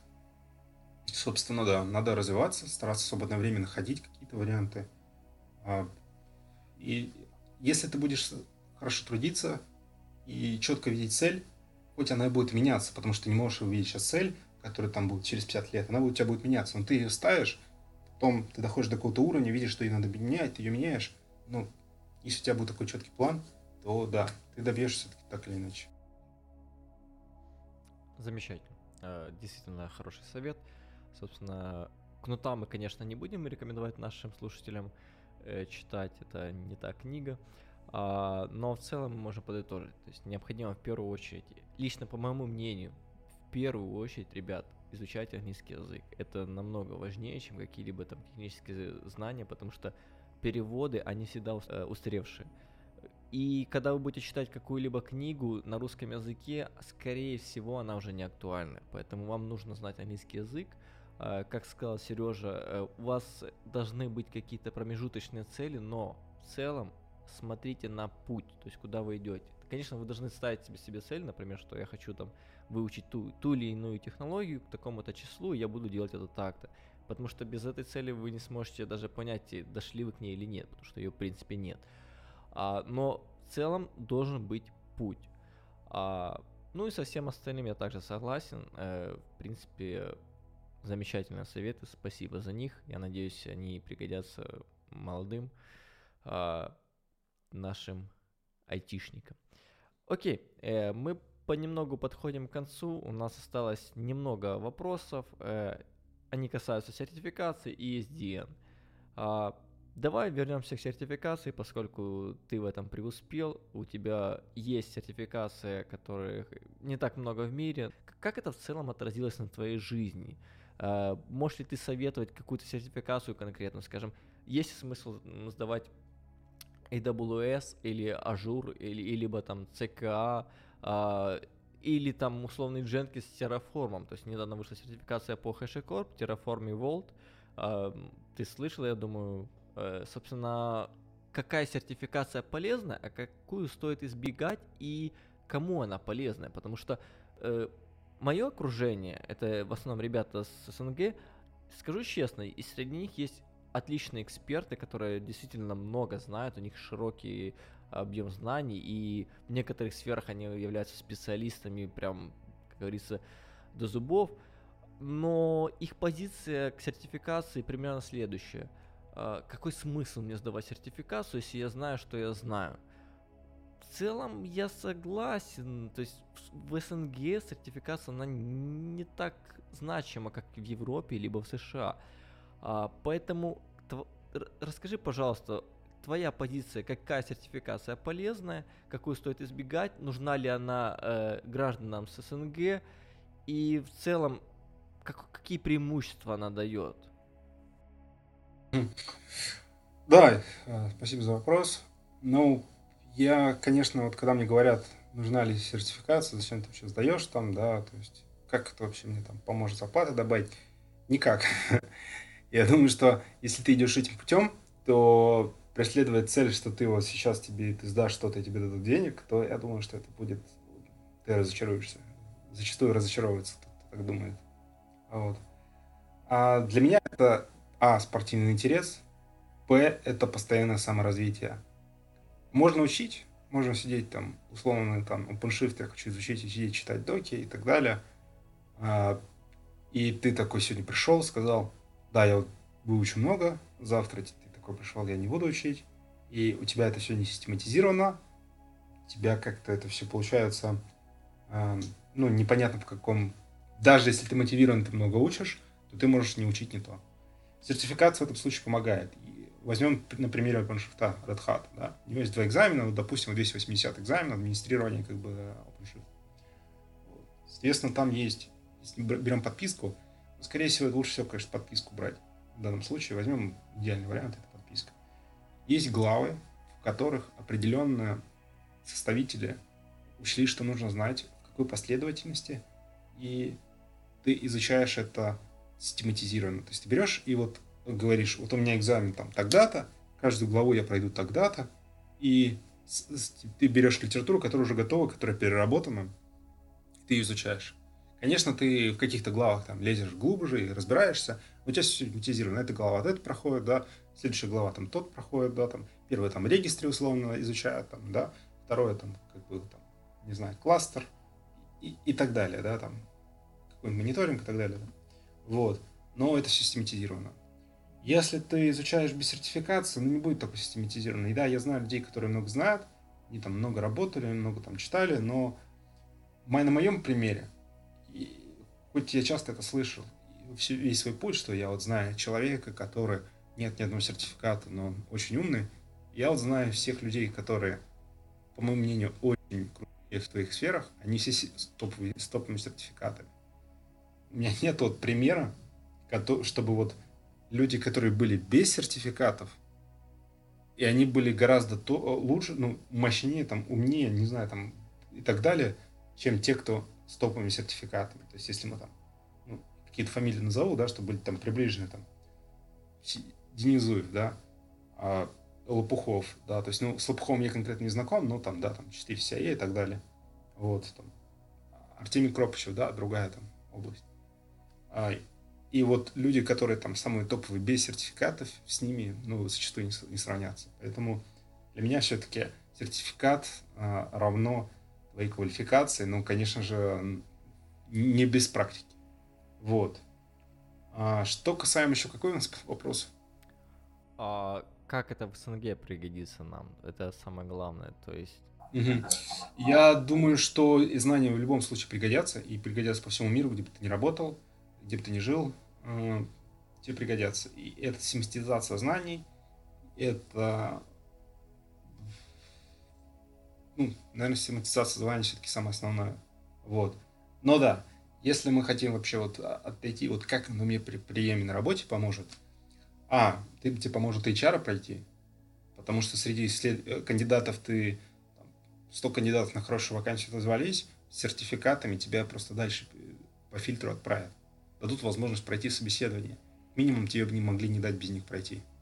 Ну, возможно, у тебя там, да, за плечами какой-то опыт и какие-то реализованные проекты, тебе их тоже дадут, ну и дадут тому человеку, который там а, какая-то сертификация хорошая, ну и, и, и, и не без хорошего опыта. Да, ну, ну, он может быть меньше опыт, но тебе все равно дадут. То есть э, это некий шанс попасть, пройти HR, и тебе дадут шанс прособеседоваться. Б, при общих равных, когда ты собеседуешься с человеком, у вас общие равные там знания и все такое, возьмут того, который с сертификатами. То есть это какой-то плюс в этом случае сыграет. Вот. Ну и, конечно же, да, как я и говорил ранее, то есть спортивный интерес, то есть какая-то точка развития, то есть ты ставишь себе цель, ты добиваешься, и это круто. Ну, как Да, замечательный ответ. Э, от себя я добавлю, что сертификация в первую очередь подтверждает знания. Да, это верно. И самое главное, как я считаю, э, она позволяет отсеять э, тех, кто претендует на какую-то серьезную должность, например, там сетевого архитектора в Яндексе, да, либо там какой-то другой компании, а, с помощью сертификации. То есть, например, у нас будет 5 стадий интервью, каждая будет длиться несколько часов, и нам нужно за все эти интервью узнать полностью весь бэкграунд человека, то есть знает ли он сети, знает ли он Linux и так далее. Технически это вроде как звучит возможно, но по факту, когда ты видишь, что у человека есть сертификация, и есть это практическая сертификация, потому что э, лично моя позиция к сертификации Select and Go, или как это правильно называется, когда мы имеем multiple choice, э, она негативная, то есть это можно сдампить, и это никакой пользы не приносит. Но если брать, например, э, ЦК, Red Hat э, и другие практические экзамены, они все-таки подтверждают, что у человека есть какие-то базовые навыки для решения этих проблем. И ты можешь, основываясь на своем опыте, либо просто э, посмотрев, э, что эта сертификация дает, примерно прикинуть, что, что можно уже не спрашивать, а пойти по другим вопросам, то есть тем самым сэкономить себе время, если ты интервьюируешь похож, похожего э, человека. Собственно, да, я рекомендую, рекомендую всем э, знакомым, всем слушателям сдавайте сертификацию, не думайте, что вас это сильно бустанет. А, это может бустануть вас, если вы работаете на аутсорс, прежде всего, а, потому что, скажем, в Америке это действительно важно. Если вы работаете на аутсорсе, у вас есть, скажем, несколько сертификатов AWS, а, либо ЦК, эм, не знаю, HashiCorp тот же, это поможет. Это поможет, э, действительно, вы будете впереди остальных кандидатов. Но если вы работаете на локальной рынке, это прежде всего для себя и для того, чтобы доказать самому себе, что вы что-то можете. И, в принципе, вроде как и все. Это систематизация знаний и спортивный интерес, как Сергей подметил. Хорошо. В таком случае будем... Да, и немножко добавлю, да, то есть вопрос был более обширный, я не совсем все сказал. Ответил на вопрос по поводу сертификации, то, что ты сейчас говорил, и сертификации делать, какие избежать, да, то есть как его сдавать. Да, я согласен, что тесты – это своеобразная сертификация. Ну, да, э, первый ответ такой будет на этот вопрос. Какая важная сертификация и какую стоит лучше сдавать? Те, которые имеют практически, то есть какие-то лабы. Лучше их сдавать, да. А многие экзамены ты не сдашь без теста, то есть, чтобы до какого-то уровня дойти, там, эксперта, там, ну, это у сетевых в основном, да, то есть, Juniper, Cisco и так далее, Huawei, там, а кто-то еще там, кто там есть. Вот, а, нужно сдать сначала тесты. Тут вопрос к твоему подходу, что ты хочешь от этого получить. Ты можешь за дампити пойти сдать тесты. В некоторых случаях, может быть, это кому-то и нужно, когда у тебя условно приходит там, начальник говорит, иди там сдай какой-нибудь сертификат условный, и не, неважно, новый, там, пресейла какого-нибудь. У меня такое было, да. Но только тогда не, дампами я не пользовался, потому что их не было. Но да, я ходил там и, и с трудом тыкал это, потому что надо было сдать для партнерки, да. Но в целом все-таки надо все-таки понять, что это для тебя. Ты используешь для себя твои сертификаты ради кого-то, ради что-то, или что-то кому-то. Просто там бумажку выложить, это, ну, ты, ты не достигнешь никаких целей таким образом. Если ты хочешь все-таки достигнуть цели, как бы стать хорошим специалистом, надо с того, что ты с подготовки. То есть тест это тоже в своем роде хорошо. Тесту ты обычно читаешь литературу, ты ее четко прочитываешь, лезешь там в нюансы, да, ты закапываешься глубже, где-то что-то а нюанс какой-то тебе интересен стал, ты читаешь, а как будет в этом случае, которого нет в книге, да, а, ты проходишь какие-то тесты наподобие этого, будь это какая-то там, у Juniper там, допустим, есть свои какие-то всякие программы там, а, которые можно там какие-то тесты наподобие по этим материалам там потыкать, да, и это тоже что-то обучает, тоже какие-то знания приносит. Вот. И, конечно, если ты пришел на экзамен, ты там затестил это все, то что ты не знаешь, лучше, конечно, и что лучше запомнить этот вопрос, на который ты не знал ответа, или тебе странно, и лучше все-таки прийти и по, фак, по постфактуму еще разобраться с ним, даже если ты сдал экзамен. И в итоге ты получишь из этого максимальную пользу, хоть был экзамен тестовый. Но если выбирать, да, лучше экзамен и тест только потом. То есть все экзамены, которые являются лабораторные, лучше их выбрать. И потом только те, которые являются тестом. Они более полезны. Если по поводу а, все, возможных там AWS, Azure и так далее, кучу-кучу сертификатов, HashiCorp. Ну, круто быть очень широким специалистом, как я говорил ранее, да, то есть с широким кругозором во всех странах, но главное не забывай, что эти сертификаты все нужно будет пересдавать. Если ты хочешь получить там 5 GNC, ну, а A, да, то есть SSA это 5, потом там условно RHCA, да, то есть не CA, а SA, да, система администратора, потом получить условно AWS, там Associate, и так, и так, далее, и у тебя там будет там, стопка из 15 Associate, но в этом вообще нет смысла. Хоть они там будут широкий кругозор, вообще в этом нет никакого смысла. Лучше всегда, конечно, идти, сдавать лабораторные, выбирать, да, и если мы такую диаграмму сделаем if else, да, и если есть экзамен лаба, то выбираем лабу. Если а, какое-то идешь направление, лучше достигать какого-то уже такого уровня, то есть если это там Amazon, то это условно лучше как называется, а, архитектора, да, по-моему, самая у них высокая. Профессионал. А? Профессионал, насколько я помню. У них есть... Профессионал, а, вот. есть, ну, соответственно, самую высокую ступень, да? да. Также в хате там РХЦ, РХС, да? Угу. А в России, в ЦИСКе СИАЕ.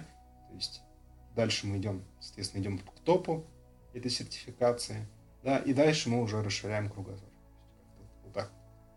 То есть уже то есть в целом э, ты рекомендуешь все-таки брать практические экзамены и, и идти до максимума, а не брать широкий профиль и оставаться. Ну, сначала до максимума, потом, да, уже дальше в профиль развиваться. Но не, не развиваться на начальном уровне по всем областям, э, в этом нет смысла. Ну, мне кажется, нет, потому что ты ну, далеко не копнешься со всеми этими сошейтами. Ну, это распыляться, я прекрасно понимаю, о чем ты говоришь. Да, и плюс, как бы, да, все-таки не забывай, что для вендора это все-таки бизнес некий, то есть тоже сертификация. И все это продлевать, и проплачивать, то есть с ним тоже нужно быть аккуратным. То есть, там, 5, и при том, что у тебя есть там, 2, там 5 экспертов, иди сдавать какой-нибудь там associate просто так ради себя еще один за свои деньги или там еще, и, и, или ты думаешь, что ты там потом его будешь продлевать, это, это ну, странно. То есть, если это как бесплатно, и ты такой для фана пошел сдал, это, это одно. Ну, то есть, надо помнить, что это все-таки деньги, что это все надо будет продлевать. И да, лучше все-таки то, что ты вот, реально важно, и то, что ты потом будешь продлевать и не будешь переживать. То есть, я знаю просто многих людей, которые там, условно, имели 5-6 CCNP, потом они их не продлили. И у них теперь нет ничего, да. Ну а какой смысл было столько времени тратить, столько денег, это что денег стоило, они, они платили за свои деньги, да. И есть смысл один взять CCIE, было, был смысл. И не получать 5 CCNP да, CCA с первого раза, там, возможно, ты не знаешь, там, с третьего раза это большие деньги, возможно, по деньгам это было бы больше, но а, у тебя был бы сейчас сертификат, который ты точно продлевал, ты бы CCA бы не забил бы. Ну, кто-то забивает, но я думаю, что нет, да. Больше вероятно, что ты не забьешь, чем продлевать 5 CCNP, возможно, который тебе неинтересно стало. И он более полезный, больше ты знаний из этого. Окей.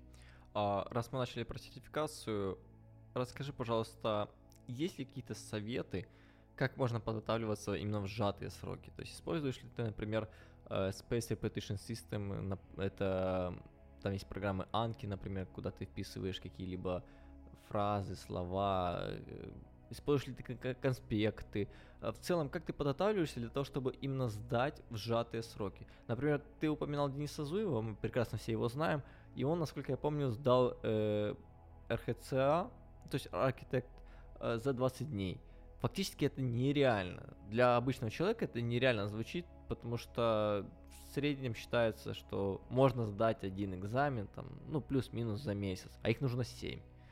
А, каким образом это делается и как именно, именно подготовиться, не сдампить. И вопрос в том, как, как быстрее подготавливаться, а, может быть, исходя из твоего опыта. Как, как ты это делал и как ты можешь посоветовать делать это остальным?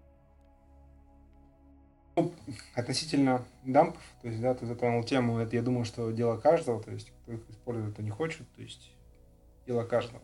Мой только совет, используешь дампы или какую-то информацию человека, который там был на экзамене, и узнаешь, а, то своего рода дампы, да, то просто это с пользой вынести. То есть, если ты рассматриваешь какой-то тест, смотришь, что там будет на экзамене, какие-то дампы, то разобрать этот тест. То есть, есть какой-то вопрос, ты не просто смотришь правильный ответ – ты разбираешь, почему так, если ты этого не понимаешь. И детально прочитываешь. То есть ты условно видишь какой-то вопрос, там SPF, там EBIT, к примеру, что это такое, и не просто отвечаешь на вопрос там, да, а просто и читаешь почему-то, где это передается, в каком заголовке, в каком случае, какая эрия используется, и, ну, а, отображает бит, да, какое устройство там, да, вот, то есть э, это относительно дампов. А относительно, это, кстати, экспертных экзаменов, а, у меня был такой опыт, что я приехал на экзамен GNC, и я с первой попытки вообще не сдал. И я увидел это все, и для меня это было вообще дико. То есть ты там смотришь просто топологию. Возможно, у кого-то есть какой-то там безумный опыт, и, и, или как бы вот это вот нет какого-то волнения, и там спокойно, и для них, может, вообще ежедневные технологии попадаются, да. Но для меня это было сложно. То есть я увидел, я первый раз не сдал, я поехал второй раз. Но второй раз я поехал, я уже знал, что будет потому что не все темы, а там, в, данном, в моем случае, когда я сдавал, там было две лабы, да, и, естественно, если я сдавал первый раз один, вариант, то следующая попытка у меня был другой вариант. И там пересекалось на 60%, по-моему, задачи, на 40% они были разные в двух вариантах. То есть я уже знал, что... Я знал топологию, да, там различались какие-то VPN, там еще что-то различалось. А, да, но я, я все равно уже имел представление, и я что-то уже дома приехал и что-то тестировал, что-то по памяти собирал. То есть, ну, это тоже своего рода, на самом деле, дам, потому что я запомнил.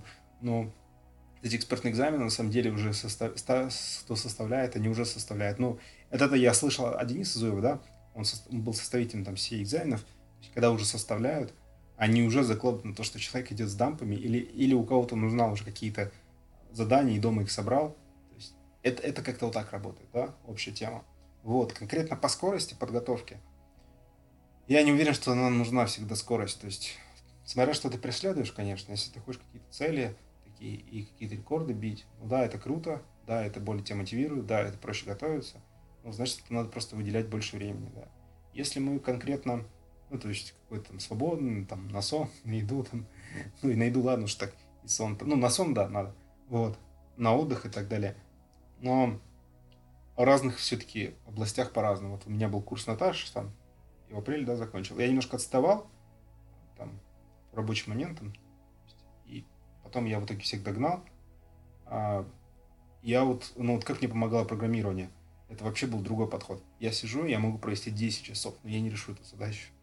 И я понял, что так, я сижу, решу, решаю. Когда я захожу в тупик, я просто останавливаюсь и, и иду пить там, чай или еще что-то, делаю какой-то перерыв, и, и потом прихожу с свежей головой. И это больше творческая задача, да. И в итоге я так догнал, да, то есть, ну, времени все равно я много уделял, но не до посинения. Если это сеть или изучение Red Hat, там каких-то сервисов, у меня, ну, может быть, код по-другому, но у меня персонально по-другому. И у меня так, что я могу сидеть до посинения, и я разберусь. И оно менее творческое, там, больше механическое, там, наверное, где-то, понимание, то есть общая картина. То есть у меня это общая картина, понимание, оно приходит, чем я дольше сижу, приходит. Конечно, есть порог, когда ты доходишь, и ты вот уже все, не, не можешь ничего усвоить, и перерыв так или иначе ты делаешь, но программированием, допустим, оно отличается. То есть если вопрос в том состоит, как готовиться, надо, э, все зависит от области. Если это программирование, то я бы советовал, что хотя бы сертификации программирования почти нет, она там есть, сейчас Python я где-то находил, но в основном нет, в основном ты так изучаешь, да, то есть, но, однако, все-таки я расскажу, то, конечно, тут нужно а, также читать, больше писать код и делать перерывы. Когда тебя что-то уже непонятно, ты заходишь в тупик, делать перерыв. И потому что тебе нужно подумать. Это творческое, то есть в итоге это все выливается в большом времени. Вот. А с точки зрения каких-то вот создать 20 дней Red Hat, там, э, э, э, архитектора, если у тебя нет бэкграунда, просто у Дениса был бэкграунд, поэтому там, ну там, условно, легче откуда-то там было начинать, какие-то тематики, он там более глубоко копал, изучал, но он уже мог что-то знать из них. То есть, вот. Тут нужно реально уделять этому времени, построить определенную схему изучения, то есть тут же Red Hat Subscription взять, изуч... смотреть, проходить топики, построить себе четкий план. Без четкого плана ты никуда не уложишься, поставить себе четкий план, что ты этот экзамен, экзамен сдаешь тогда, изучая, чтобы вот 10 глав там ты проходишь сегодня одну главу, завтра вторую, третью, четвертую, пятую, там где-то пере, перерыв делаешь один день, потом опять, там, в понедельник ты заканчиваешь, а потом там ты условно разбираешь вот эти топики а, более подробно, и там в пятницу ты идешь сдавать, да, или там что-то повторяешь из того, что было сделано. И все это нужен четкий план. Вот. Касаемо, вот, допустим, когда я TCP там разбирал, да, там, когда-то там, да, я, я рисовал, да, мне это помогало, я часто рисовал, вот мне, мне лично часто помогает и в программировании, кстати, когда там изучаешь какую-то что-то, что может отличаться, то есть, ну, то есть, терминология, это выглядит так, это выглядит так, просто записываешь, и вот эта механическая память, она помогает. Рисуешь что-то, как работает, что-то записываешь, и вот это вот а, перенос на бумагу, и вот это вот механическое действие, оно, да, оно помогает изучить. Окей. Окей, спасибо большое за рекомендации. А мы медленно подходим к концу. У меня осталось всего лишь несколько вопросов. А, поскольку ты являешься сетевым инженером, ведущим сетевым инженером, а, вопрос к тебе такой. А, какое состояние SDN, NFV а, на сегодняшний день? То есть применяется ли это повсеместно, либо это по-прежнему что-то из области было бы неплохо, но мы будем дальше роутить все с помощью старых протоколов и так далее. То есть есть ли какой-то практический опыт э, у тебя с SDN, с NFV? Знаешь ли ты какие-то компании, которые это уже внедряют? Как, какая вообще ситуация на рынке? Э, планирует ли кто-то внедрять это в ближайшее время, или это по-прежнему было бы неплохо и все? Ну, SDN и NFI две разные, да, то есть э, области, то есть возьмем SDN, то есть NFI все-таки такая некая актуализация и так далее, да, то есть возьмем SDN отдельно пока. Вот. Ну, наверное, не так хорошо, как хотелось бы. То есть оно не повсеместно внедрено, зачастую проект, продукты сырые, но все внедряют. Все топовые компании внедряют. Конкретно у нас довольно-таки сейчас я работаю а, в Сбербанке. То есть у нас довольно много изденовских разных продуктов коммерческих внедряется. И зачастую они еще не обкатаны, конечно. Не так много внедрений в мире, из-за этого там софт не дописан.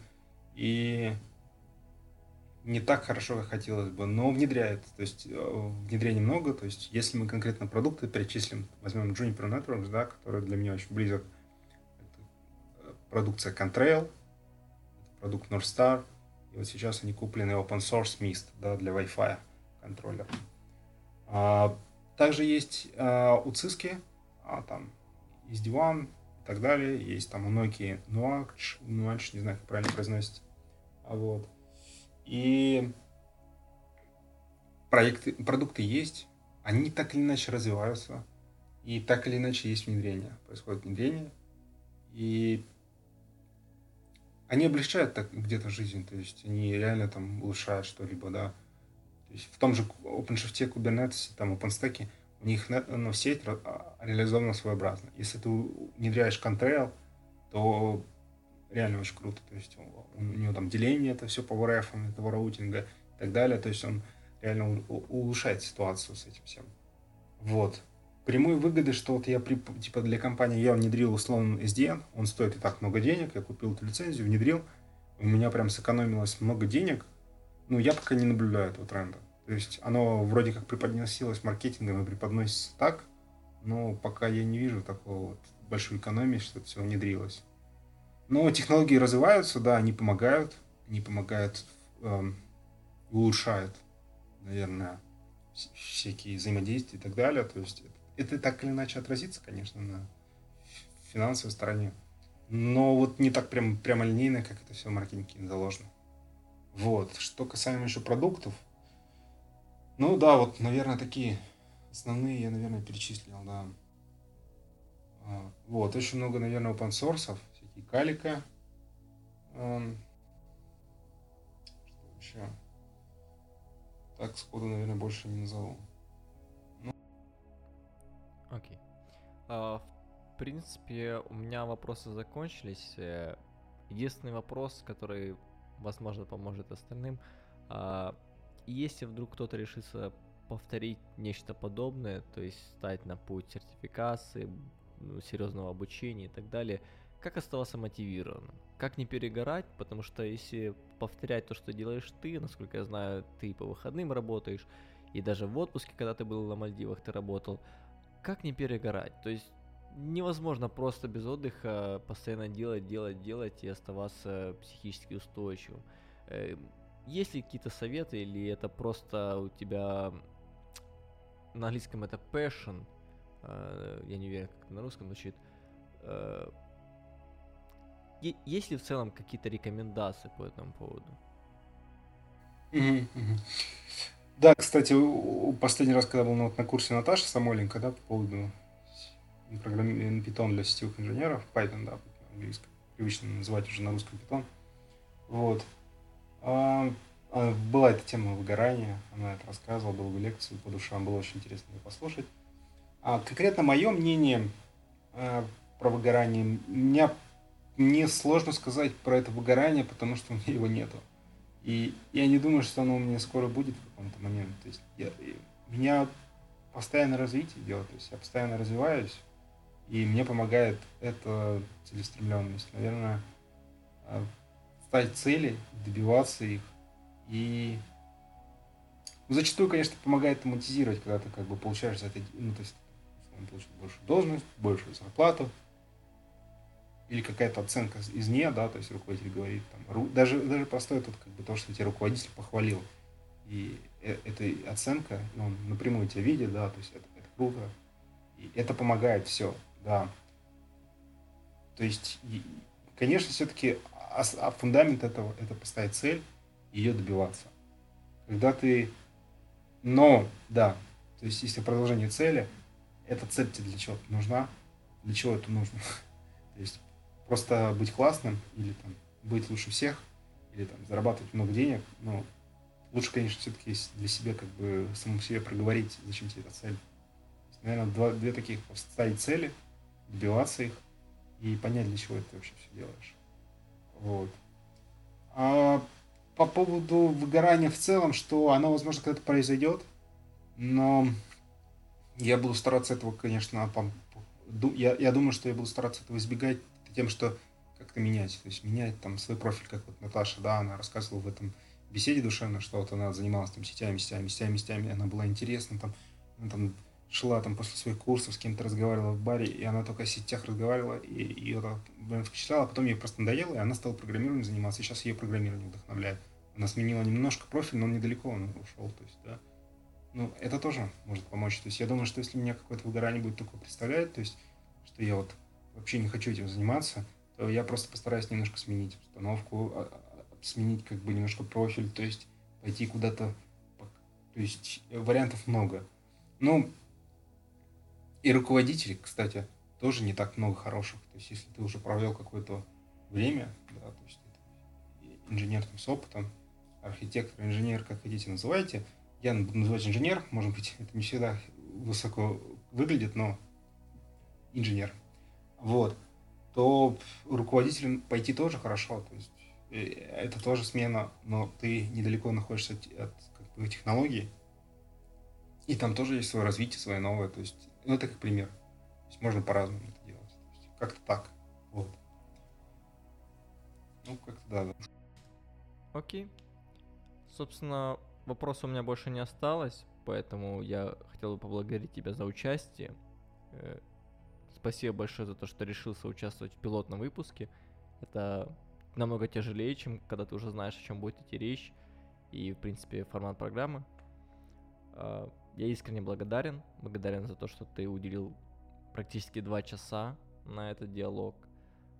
Собственно, спасибо. А для наших слушателей у меня есть небольшой сюрприз. Совсем недавно с украинским брендом Black Limit мы сделали коллаборацию. Мы выпустим лимитированный тираж футболок и разыграем между вами. Все, что от вас требуется, это просто задать вопросы Сергею. И в следующем подкасте, в начале подкаста мы уже выберем лучшие и озвучим, собственно, ответы на эти вопросы. Трем победителям мы отправим по футболке в любую точку мира, и единственное, что от вас требуется, это всего лишь задать вопрос. Всем спасибо за то, что слушали, я рад, что вам понравилось. Приходите на следующий подкаст, он будет совсем скоро, с не менее интересной личностью, и в этот раз мы пройдемся по DevOps, в частности Enterprise, а также AWS, и возможно немножко Kubernetes. Всем спасибо, приходите через недельку, у нас будет новый подкаст, новый гость, и не менее интересная беседа. До встречи, друзья!